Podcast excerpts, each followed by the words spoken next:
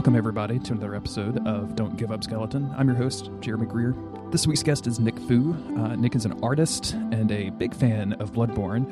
She's been um, she's behind some of the Lordran and Beyond comics that you're probably familiar with. I dropped a bunch of links in the show notes so you guys can go check out her art. Um, it was absolutely delightful being able to sit down and talk to her about why she likes Bloodborne and why Bloodborne was kind of the first time that she did quote unquote fan art of a series. So, without further ado, enjoy the episode.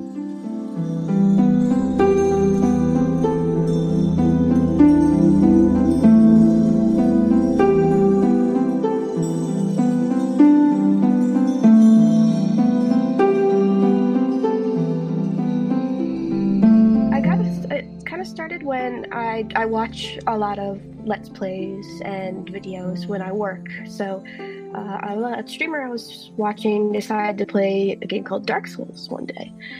And I was just like, well, uh, I've heard the name thrown around a lot, so why not? And uh, I was watching him play it, and it was very interesting. I was very, very interested in the world and well, he automatically said at the front he said i'm not going to go into lore he said if you want to go into the lore uh, look up VaatiVidya and and i said okay uh, uh, i'll well i'm interested in this world because it seems it's just it's i've always kind of taken to more of the fantasy sort of uh, setting so uh, I did go to this VaatiVidya, and he also has a very nice voice. and um, he uh, and I learned about it. It was very um, interesting because I, I try to create stories myself um, as an as an artist, and I liked how it was this world that was dying, yet people were still trying to live in it, and I found that was very interesting. I've also heard uh, there's an artist, Scott Benson. Uh, he's done Night in the Woods. He um, he talks about Dark Souls a lot. He's a very big Dark Souls fan. He's also mentioned it in his uh, in his in his uh, in just creating Night in the Woods. He kind of put a little uh, little kind of like a key to Dark Souls in there as a mini mm-hmm. game, and um, and I like the way he described it. He said that the the Soul series kind of is you're walking along the side of a lake and you decide to see how deep it goes. And I think it's a really, really great storytelling technique uh, because uh, trying to look for ways to better storytelling myself. And uh, with Dark Souls, I just I, I the more I looked into it, the more I thought it was really quite fascinating. That's an interesting Different... metaphor. The uh, walking on the side of the lake and deciding to see how deep it goes, because I mean, uh-huh. it's there are so many hidden depths and so many different kind of spokes of Dark Souls, whether it's the mechanic side or the lore side, or, or, or you know, getting into the minutia of the game. It's that's real. That's a real interesting idea. Lot. He he talks about games very well, and um, I like the way he in. Well, this is the first time I've encountered a game that kind of worked like that, that kind of played like that. Because uh, I heard everyone usually when you your Dark Souls, you're oh it's hard. It's it's a hard game. It's not for it's not for casuals. And, and uh, so I was like, so I was very interested. How is this? Uh, how is this very difficult? How is it hard? And is it doesn't hold your hand. And I kind of liked that. Uh, it kind of like I said, like you get to choose how deep you want to go. Like if you want to read the item descriptions, you could read the item descriptions and it will help you along with the story. But if you don't want to, you can totally just bypass that. And that was something with Bloodborne that I thought was really, really nice because uh, it just it shows you a lot of these hidden little stories that are kind of in there. And I think it's a shame if you pass those up. And uh, let me see, but um. So when did you start playing the game? So it was after the the the streamer uh, kind of pointed it out to you. And where and where did you play it at? Was this on PC or? I actually have never touched a Dark Souls game, and this is a shame because I, I very much want to. Bloodborne was my first game because uh, I liked the concept and I liked the story and lore of Dark Souls. I was kind of scared to play it because I was like, I don't know, is this they, they're saying this is a very difficult game. So everyone was so I was in college and uh, I was it was my final year and it was uh, I was working on a thesis uh, thesis film for animation. I'm an animator. I do animation, and uh, and uh, uh, all of a sudden this everyone, a lot of people in the class were kind of buzzing about something, and I said, and they were hovering over computer, and I'm not sure what this is, and they said, From is releasing a new game.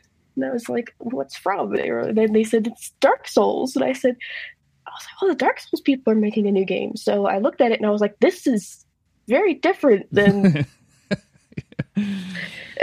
and and I said, uh, and I liked what I saw. I, I liked uh, it was very, it was like this visceral kind of uh, dark gothic concept, and I, it's very much that's the thing that resonates uh, with me. And I was, I was like, wow. And I said, this is, this is really, this. I, I, I was like, this is really different from their uh, medieval kind of like fantasy setting that they did.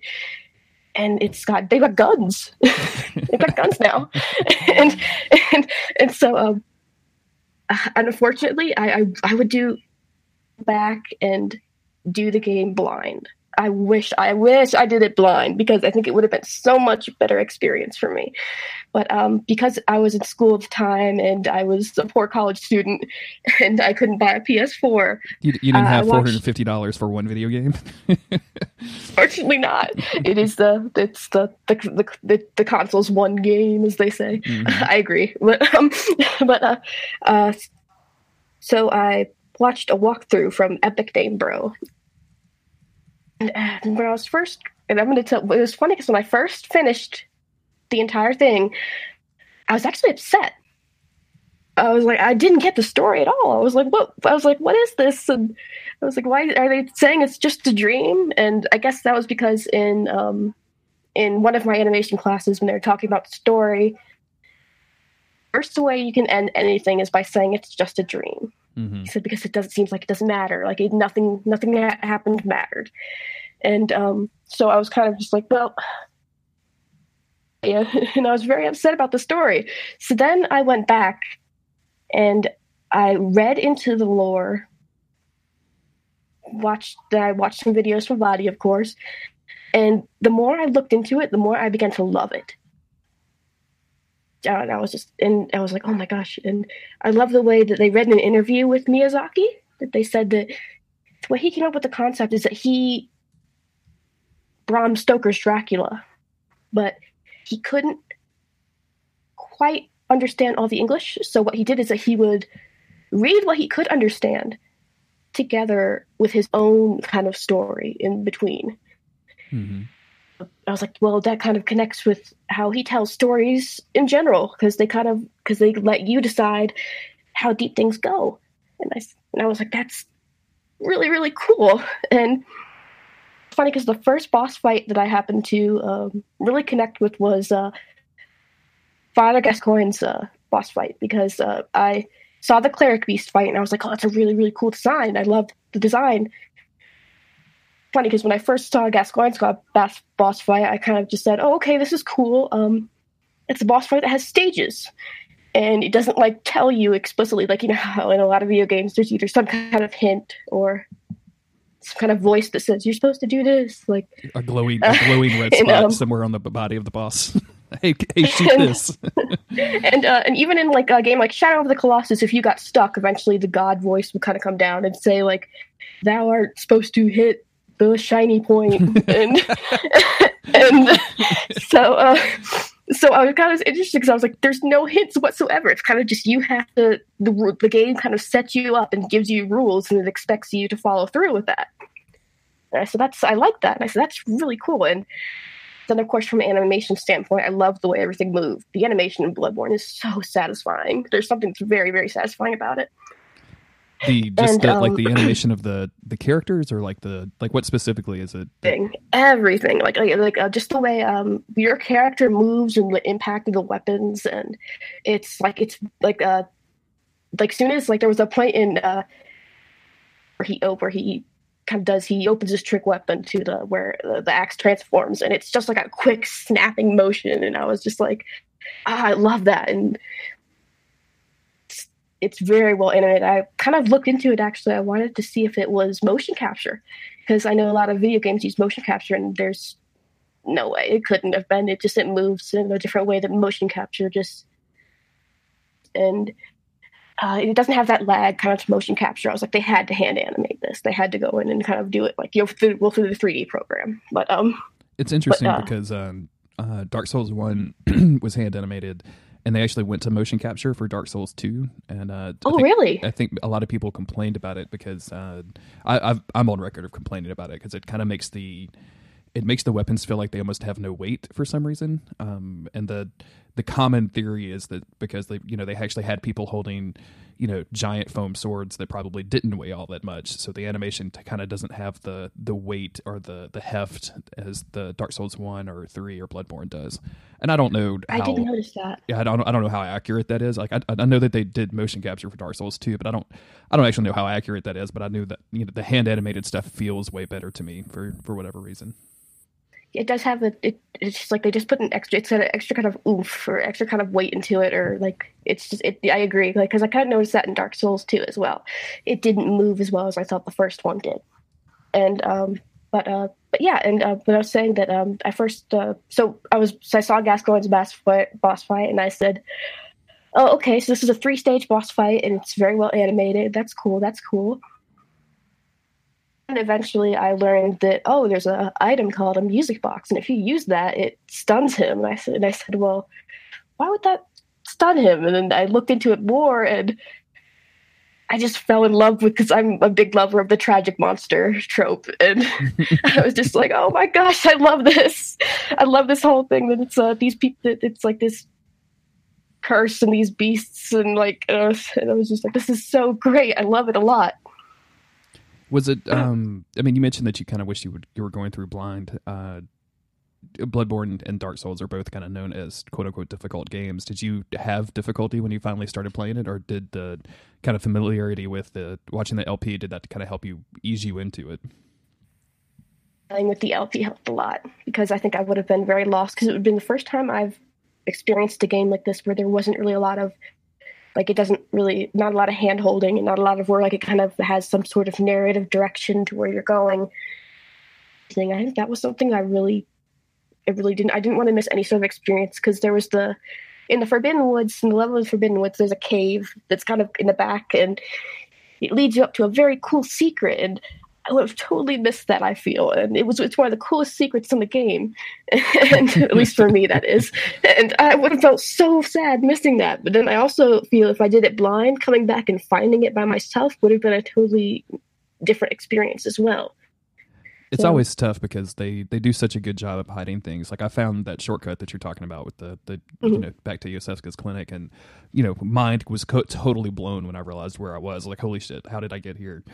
Um, but then I, you know, completely missed Cainhurst on my first run. Like I had no idea that that was even a oh, thing. No. Like I just, I never. Even somebody told me they were like, you need to go run to the to the lamppost or whatever in this area, and I was like, I don't, I don't know what you're talking about. I didn't see any of this stuff somehow. so it's it's always tough trying to figure out like, do I want to and I usually just try to do a blind playthrough and then come back and you know go go look mm-hmm. online and figure out what I missed afterwards. But yeah, it's it's really hard because I you know Cainhurst is one of the best parts of the game, and I would have totally missed that. Cainhurst is a beautiful level. I was, I like uh, whenever I play with someone who hasn't played before, I always try to, I kind of push, I kind of give them a little push or kind of a little guidance as to like, so I, I, try to help them not to miss things, but I'm also kind of like, oh, I don't want to ruin it for them, but I'm also like, you have to get this because this leads to one of the coolest levels in the game. and, but um, uh, that's another thing that I uh, I really liked about Bloodborne about how um they talked about a lot of how in the beginning of the game it was originally going to be uh, very different than how it was now. It was going to be something like with vampires versus werewolves, and in the end product, they kind of almost like Cainhurst is almost like a side level. It's it's something that's kind of, and I think that's I guess the Cainhursts are kind of the vampires in some sort of way.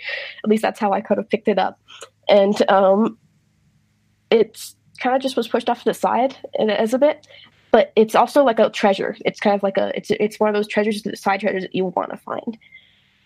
Uh, then there was the then the, um, the Lovecraftian thing kind of came in, and I thought that was interesting because that's where it kind of took a turn for me, where I was like, "Whoa!" I was like, "This is this is," I was like, "There's aliens in the game." I was like, "There's aliens in this gothic world," and and uh, that was that's when it kind of got a little bit crazy, but so decides to go kind of off the rails a bit. I kind of wish it did it a bit more.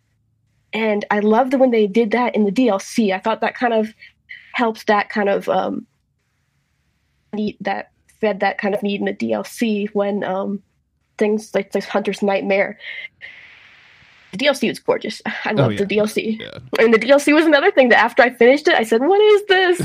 I was like, "I don't understand." I was like, "I don't, I don't get it." And then I was like, and so I did go back and I read into it, and I said, "This is amazing." And I said, "This is this is so they it's the way they don't do it in chronological order. It's done backwards, and uh, how when you the, one of the coolest parts of the DLC for me is when you finally get through Maria's clock tower and city under the water, and I was just like, "Oh my gosh, this is so beautiful!" Oh, I was like, "This game is so perfect," and um, I kind of feel you on the um, almost wishing that it would go, it would lean harder into the weirdness because I think that there's. Oh yeah, yeah. like it's you're a video it's a video game. Like you can do anything. So like you know unhinged mm-hmm. from reality the, the further that you get into this plot and story. Like i would i've talked about it before. I'd really like to see them get real weird with their level design and just stuff that doesn't make sense. And you know the more insight that you have all of a sudden you know your screen rotates 90 degrees and you, you're you know or something just weird and strange. Like i want to see them go all out on it and not even rein themselves in even a little bit so. I did. I'd love to see that too, and I kind of that's maybe that's why Bloodborne is my favorite because they kind of would have liberties with the surrealism. And uh, i'm very i love i'm very big in surrealism in my own work. And uh, it's it's a it's a favorite kind of a style of mine. Would yeah, you like that they kind of yeah. Go ahead i'm sorry i didn't mean i didn't mean to interrupt. Oh no sorry.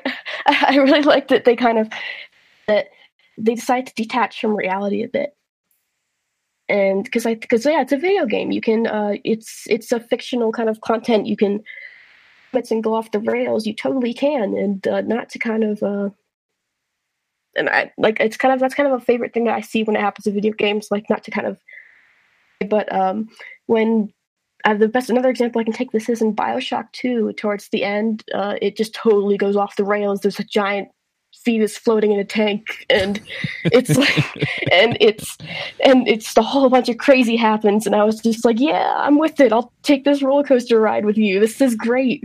And like i just kind of uh i kind of like that sort of thing when games just decide to just be like uh, let's just go crazy. Yeah let's, let's just lean into this as much as possible. Like we're a video game. We can do whatever we want to. It's a it's a it's a bold take that i like to see when it's when it's when that uh, when that path is taken. So I guess maybe that's why Bloodborne might be my favorite because uh, I, the, especially the the DLC was very um gorgeous. And then um, I looked into I I also listened to uh, I was I I to a lot of I listen to a lot of let's plays and podcasts for my work. Um, I listened to Bonfireside Chat as well, and uh, I really liked that they were talking about the level with um Nightmare, how it had all these connections to uh, images of hell and images of like the punished afterlife. Like the river of there was a river of blood, and how there are like people, and how the corpses. Uh, there they said there's something about how in in a belief um, crows peck you when you try to escape. It brings you to image images of Co- uh, Cocytus, which is the I think I'm pronouncing that right. Mm-hmm. Uh, it's the uh, the final circle of hell where you're frozen in the lake and you try to you're trying to reach out but you can't quite get out you're stuck there forever and then um, they talked about uh, how Lud- and with ludwig himself they mentioned how there was a horse faced demon in uh, an afterlife that is basically there to torment you. and I was like, well, that kind of fits. And then they kind of brought it back to um, Lovecraftian, how uh, there's a scurrying creature that basically a mass of limbs. And I said, well, that would kind of fit Ludwig as well. Uh, he's definitely a mass of limbs. I uh, Lud- Ludwig very, is one of my favorite designs across in Bloodborne. Like it's, it's oh yes, his design is wonderful. Orphan of Kos, and then Ludwig, and then like I don't know, Cleric Beast or Breedis or something. Like I like all of the weird, crazy monster designs a, a whole lot. I did like this. The design aspect in this game is is is incredible too. Uh, I liked the way they approached um, how they did something different with Lovecraft rather than most when people think of Lovecraft, I think of you know Cthulhu and all that, and you know like he's just a big squid coming out of the sea, and so uh, so I kind of like that they did something different other than that. Um, they kind of took a different approach to it with uh, Ebrietas and even the uh, the brain suckers, uh, which were uh, a horrible enemy. Um, but um, uh, and then even with the werewolves, how um, I like how they kind of took the direction of um, humany. They kind of left they they they left in a humany aspect to the werewolves, which I thought was really great. Like they'd have uh, uh, like they'd still have human features to them rather than just like a complete wolf. And like they would go to a complete wolf eventually, but uh, I kind of just like that, like how they took this like kind of like sickly. They looked sick, and I thought that was really really great touch, and like how they were gaunt and their limbs were stretched and I loved that design point. I thought it was really nice. Something From Software seems to excel at is uh, not making something as monstrous as possible just to be monstrous. Like they seem to have some they put they put thought into oh, these creatures so that you kind of see, like you mentioned, that humanity behind it. Like you know, this was something once, and now it is this monster, but you can still see pieces of, of that humanity behind it. And I think that's I think that makes you bond with the, the with the enemies in some way. like it makes them almost more horrific because they're not Oh yeah. They weren't just like created out of a tube or anything. Like you're like, oh, this could happen to anybody. Like I could be that little weird little blue brain sucker creature. Yeah, I think that's a great that's a great uh that's a great concept too. Uh that feeling some way to connect to your enemies and I also thought it was interesting that I read that somewhere that um, Miyazaki the he doesn't see the life bar as a life bar. He sees it as a will to go on bar. And I thought that was a really interesting touch because it's again like sympathizing with your enemy. And yeah, yeah it's um, and, uh, it's going to be interesting because they got Sekiro coming out, and they seem. Oh to, yes, yes, I saw. And they uh, like that seems to be the whole like that seems to be the core dynamic or design. excuse me, that seems to be like the core combat. Um, is that they it's you don't a boss doesn't have a health bar like they almost have a stamina thing and you're kind of fighting back and forth of who has the will to win more than anything which oh, i found wow. really interesting like the combat in that game is going to be bonkers i think i need to look into it more um because i've kind of been behind a bit on sekiro um I think it's what called Sh- Sh- Sekiro. Shakiro. Yeah. Uh, I know Shadows Die Twice. no, nope, nobody's going to get mad at you. So if we're saying it right or wrong, so don't worry about it. But uh, uh, I really liked that even when I so now uh, Bloodborne has affected even like when um, I try to go into designing things like uh, if it's that sort of body horror sort of thing like I'm always kind of like like where did this come from? Like is did it used to be a person? If it used to be a person can I make it look more like how it, it came out of a person? And it was actually I was kind of disappointed with um and the only thing I was disappointed in the DLC this just this just bring brought this up with um with Lawrence um, this might just be me. Um, I thought Lawrence was. Um, I kind of didn't like how they reused the cleric beast asset. I get it was a time thing. Probably most likely, I know Sony had deadlines on Bloodborne, and I heard that they started doing the DLC not long after the game came out. Uh, I kind of wanted to see that like each kind of person had a different sort of beast to them that they would it would kind of reflect on their own nature or like their own kind of uh, standpoint because like you had Vicar Amelia and like uh, then there was uh, you had Gascoigne you had even the um, the the the strange um what's his name uh the the, the beggar who was eating people. oh yeah, but, yeah, um, that dude is uh, great. kind of had their own beast design. Granted, the the the um the abhorrent beast was reused, but and I and I totally get that. It's it's it's an asset.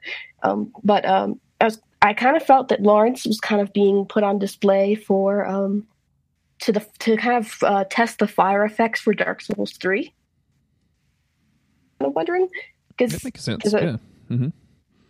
Like okay, like uh, fire is an important thing in in Bloodborne so it's purging beasts, but have this kind of room where it's almost like there's sparks flying everywhere. There's a lot of fire that was brought into the DLC, and it kind of made me think about. I was wondering if it was being tested for. Um, then when Dark Souls three came out, I kind of thought for Dark Souls three because uh, even like with Lady Maria, how like uh, she would she had a stage where the blood would kind of ignite into fire. And then if you look at some of the uh, Lords of Cinder from Dark Souls, how attack that comes after their their own blades or or swords or whatever. Mm-hmm. And so at least that's what I was kind of wondering. I was wondering if it was kind of being a little bit of a test for uh, Dark Souls three, uh, because I just because I just like I saw that Lawrence's when you see Lawrence's skull in the church, uh, it's kind of different than a cleric beast skull. I was wondering. I've heard arguments that maybe this is how he's represented in the dream as the first cleric beast on fire. So, and maybe he was possibly burned and but um, that was the only thing I kind of felt I was a little bit disappointed with the DLC was that uh, was that uh, we had a kind of reused and the fight was kind of cleric beast that was a little bit um, bullshit.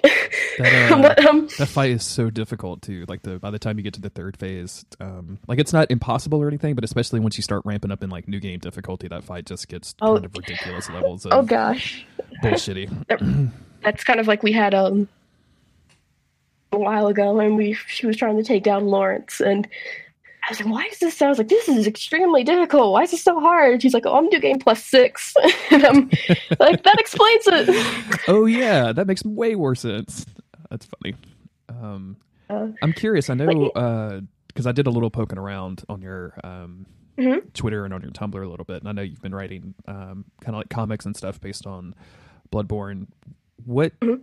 like, how long does it take you from either experiencing the game via an LP or or, or playing a game? Like, what, like, kind of like, why do you decide like, oh, hey, I'm going to draw these characters, or I'm going to make my own little stories about those characters? Like, how what what is that process like? Oh, uh, well, it's kind of like if I decide to con. It's first of all, it's uh, is the first thing that I really kind of got.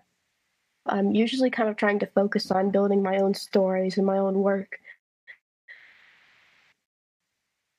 I'm not usually like a very big. I'm not usually like a huge fan on on things. So when uh, being a fan of Bloodborne was kind of something that was new for me, and I just really the characters resonated with a lot of tropes for me that I really really liked. Like I said, like there's the tragic monster trope, and thing that uh, really just resonated with me. I'm a, I'm a big fan of of monsters and kind of like uh, the dark kind of gothic thing. So um. Well, one thing that I, I said I, that I liked about Miyazaki's stories is that he kind of lets you decide how far you can go. I kind of was like, well, if you're leaving these gaps in these these characters, who's to say that like someone can't fill them in? And like, I'm not saying like you you own the you, you of course you don't own the character, but just sort of like kind of like helping to fill along their story a little bit because some of them are such great characters and they're such great designs and I kind of felt that I was a little bit sad that some of them weren't as well as they is not as well, but used to their full potential. But um, because uh, that's one thing. Another thing I heard that was a complaint about Bloodborne is that the NPC interactions and the NPCs were than they were in most games, in the other games, and um, that's and one thing is that Bloodborne is very dark. Uh, all the the From Software games are very dark, and I guess like for for me personally, um, I don't mind dark content to have at least some kind of relief or some kind of um, and Bloodborne does sort of have that. All the From games kind of have that, as in the characters and they kind of have some sort of. But there's something. Maybe it's because maybe it's how they like. From knows what they're. From knows what they're doing. They know. Um, they know that there's some sort of when they make the game. They know how to put some sort of like lightness. or some sort of humor in it. That's a good thing because, uh, like I said, like dark content sometimes is could be a little bit too dark, and I thought Bloodborne was almost a little bit too dark. Uh, with the there was a death of a little girl, and like Yeah. and the kind of, but um, but there is some kind of way the characters that there's some kind of lightness or some kind of joking to them, and it's like how they laugh after every, you know, like laughing after a Every sentence, yeah, it's a Yes, it could- at the end. a good 10 minutes. Like they kind of know what the they, like, they kind of know how to stabilize that well. And I kind of thought, well, that, well, maybe I can put like kind of a lighter spin on these characters, and uh, I can at least in my own way, like kind of for me because I kind of like, well, they all die. And everyone dies at Souls games, and it's sad. and and I'm just kind of like, well, but then I hear that also that just like Miyazaki has different concepts because just from his games has different concepts with death and stuff like that. So, but either way, so uh, I just I just wanted to kind of the characters justice in my own way Mm-hmm. uh, because I loved them so much, and I kind of felt sad to see them that there wasn't a lot of content and there wasn't a lot of, and they all kind of died at the end. and, and but uh, that's that's that's kind of why I guess.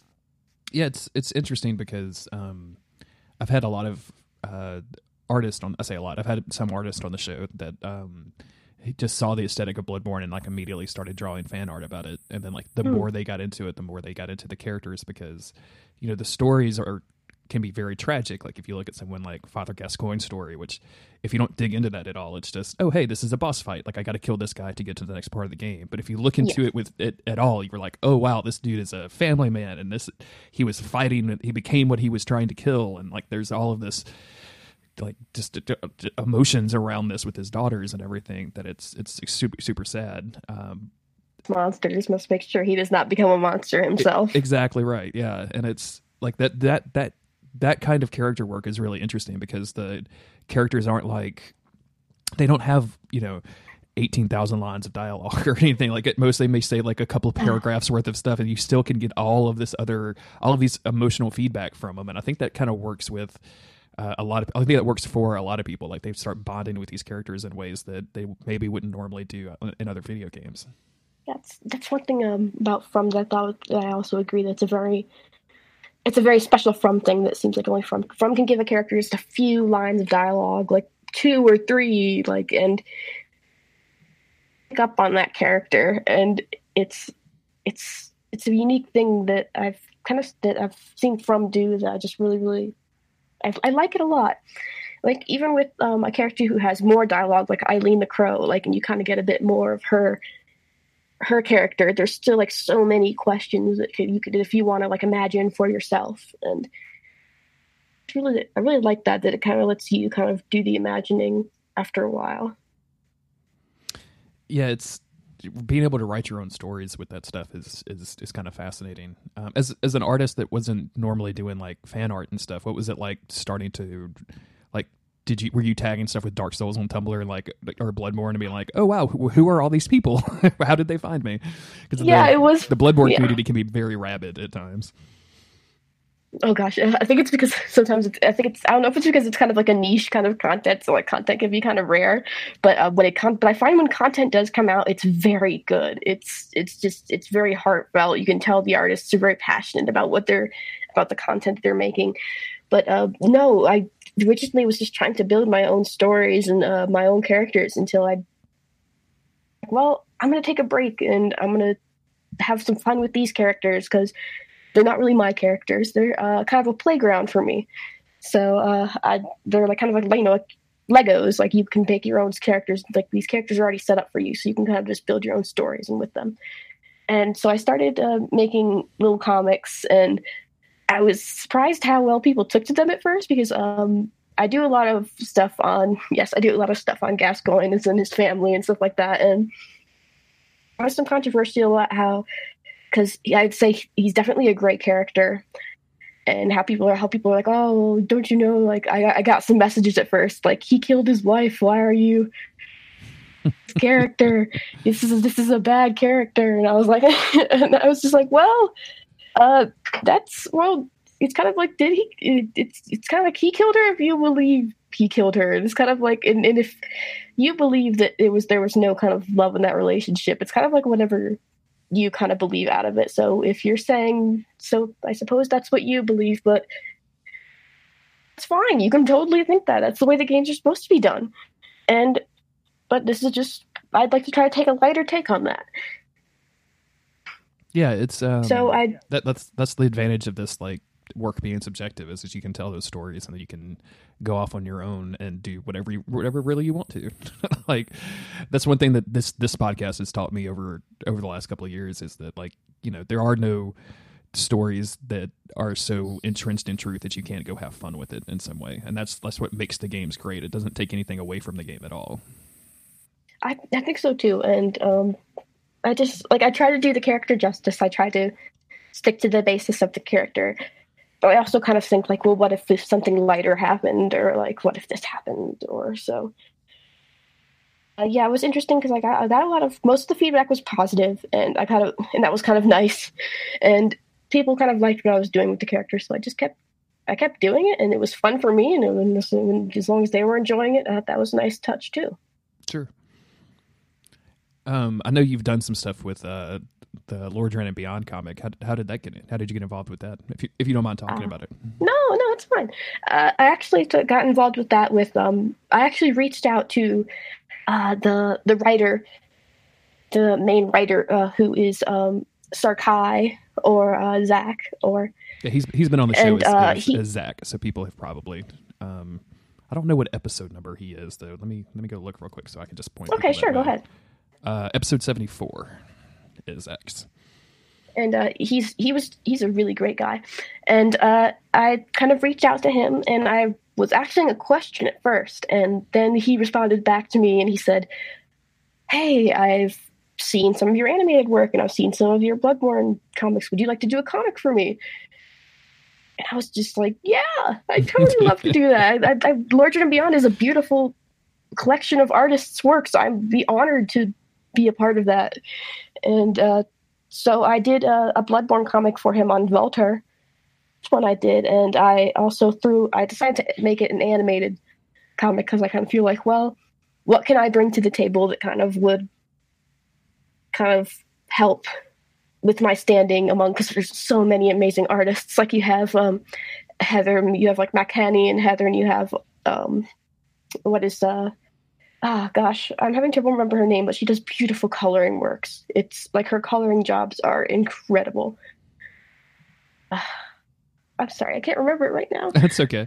If you remember it later just just blurt it out or I'll, i can i can okay. add a link in or something so don't worry about it.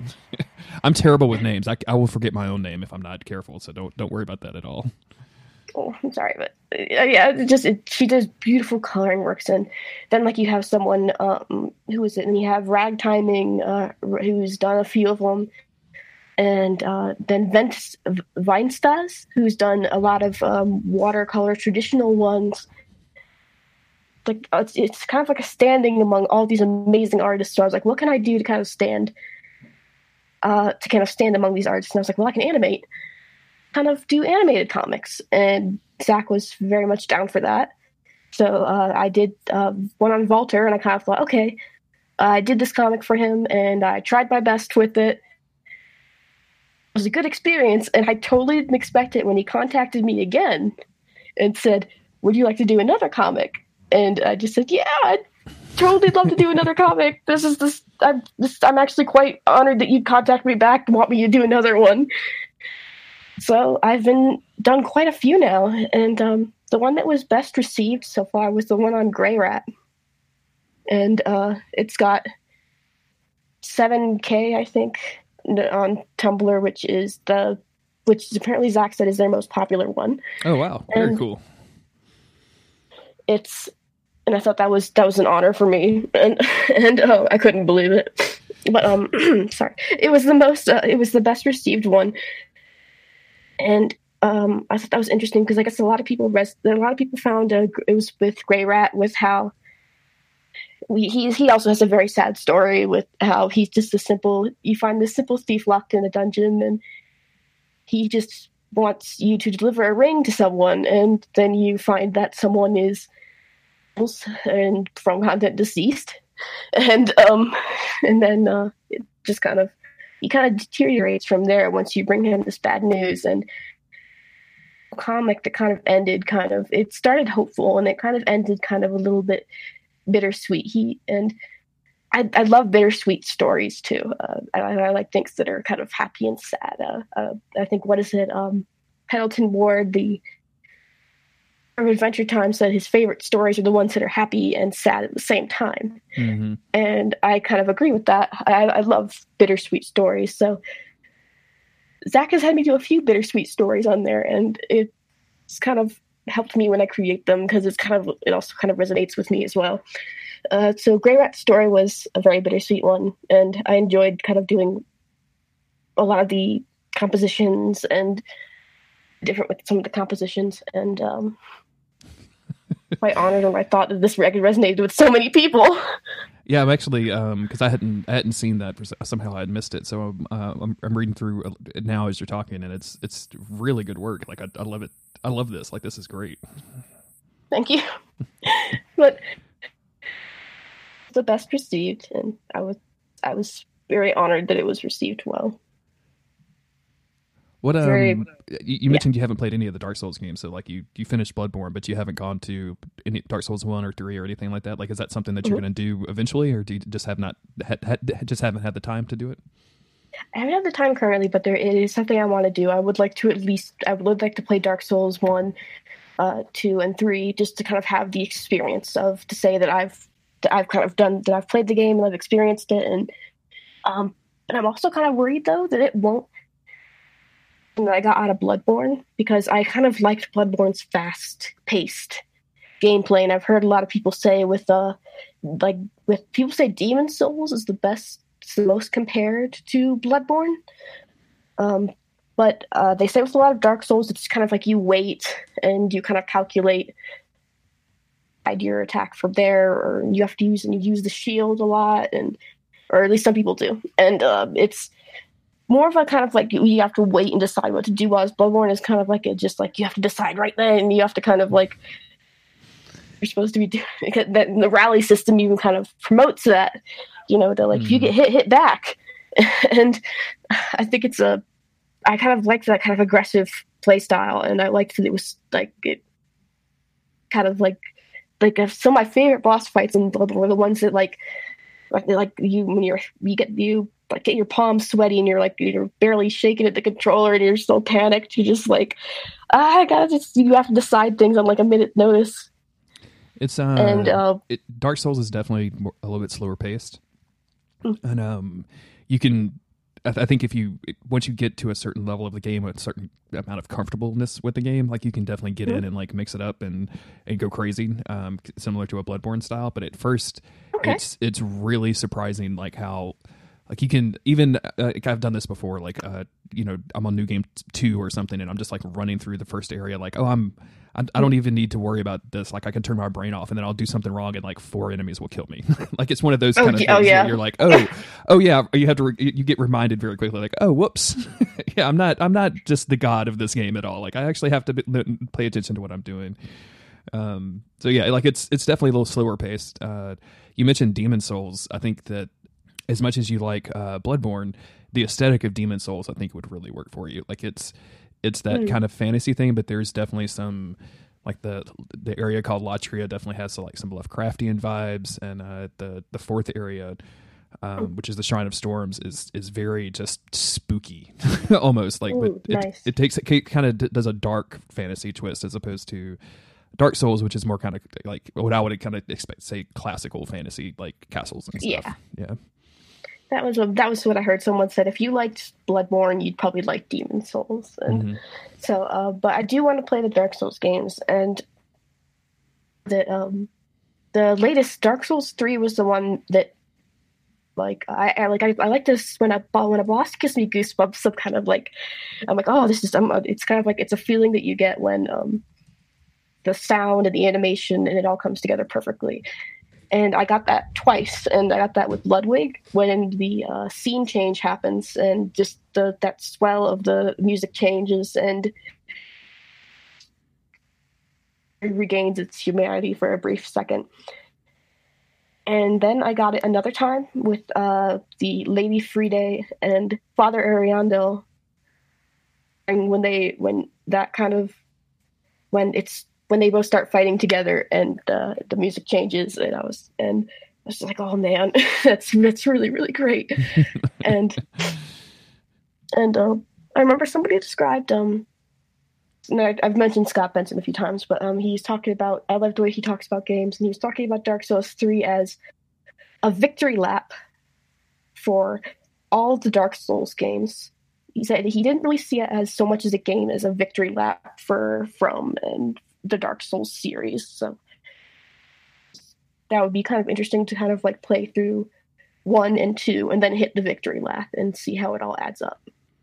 Yeah, it's um I would I would almost even say just skip two. Like I like that game a lot, uh, but Dark Souls mm-hmm. three is much more of a direct sequel to to Dark Souls one. They kind of just like, hey, oh, okay. hey, everybody, forget about Dark Souls two. That never happened because there's there's very, very few plot points that come from it. Um, I mean, some of them are there and they're and they're meaningful, but it's it's it's much more of a sequel and dealing with the characters and themes from Dark Souls one than it is Dark Souls two from what I've heard, yeah, I've heard Dark Souls 2 is kind of the one where people are like, no, no, no, that's that's you, that's the one that's not very good. so, so, uh, but I would still play it just out of like curiosity to see why it's not very good and what they did wrong and uh, um, what they um, did right. It's it's it's an it's a weird game because, uh, and I've I've said this before, but like I almost wish that game had come out and called it Dragon Souls instead of Dark Souls 2, just because mm. it's you know it's so totally different from Dark Souls One, while still being kind of a similar game that I think it would have existed. I think it would have got a more positive reception if it was standing beside Dark Souls One and not necessarily everybody was expecting to follow up to it. Because um, there's some mm. really excellent ideas in there. Like there's some really interesting stuff. They they do some cool stuff in New Game Plus that I, that the rest of the games just have completely ignored. They do like they have some interesting weapon systems that I really like. Um, that get kind of shoveled underneath the carpet again. Like nobody's ever gone back to that oh, stuff. No. So I um yeah, I'm, I'm, I'm I, I would like to see hear more people's opinions of Dark Souls 2 because I think it's a really great game. And some of the mm. storytelling in that game, geez, you want to talk about uh, tragic stories?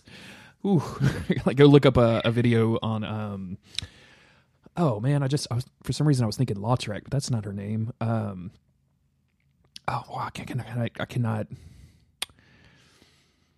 Oh, it's okay. I, I, I, yeah. Um, everyone knows who I'm talking about. She kind of like forgets herself throughout the course of the game, basically. Um, Lucatiel. There it is. Lucatiel. Uh, Lucatiel. Okay, I've heard of her. Yeah. All yeah. right. It's it's a it's a it's a worthy look up if you want to go check that out. A side note that uh, this might be a little fast, a little trivia for you, a little whiplash. That Ladder Smith Gilligan is voiced by the same person that voices Father Gascoigne. yep. it's just a little. That's a little whiplash for you. They like going back to those um, voice actors because, like the, Solaire, the Solaire voice actor is the same guy that does um, Alfred. Yeah. Um, and things like that. Like they like going back to those voice actors. I was um. I was watching Ant Man and the Wasp recently for the first time, mm-hmm. and uh, there was something that kind of bugged me about the the the villain ghost in that movie and uh, mm-hmm. I looked her up, and she's plays uh, she's the voice actress for Lord Blade uh, Ciaran in Dark Souls. 1. Oh my gosh, really? Yeah, yeah. And I was like, that's wow, random. so yeah.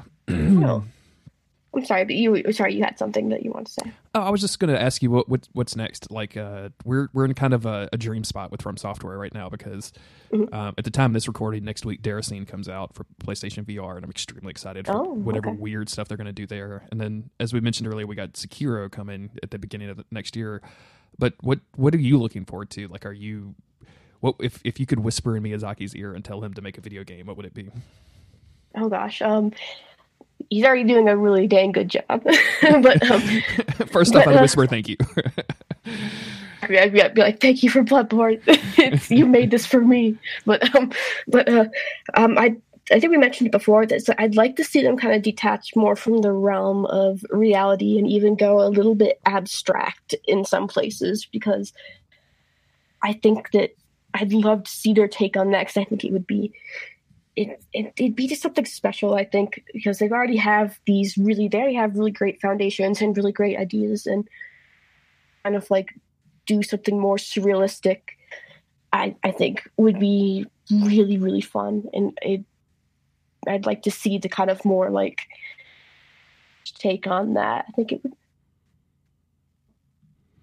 Yeah, I, I, uh, I think that would be pretty cool. Like, I, again, just I want to see him get just super weird with it because like yeah, because I think they started that in Bloodborne, and I don't know if they're going to kind of follow through with that in um, Shadows Die Twice. Um, but I kind of hope they do have some sort of like, just sort of like, because I'm some something more surrealistic or abstract to it.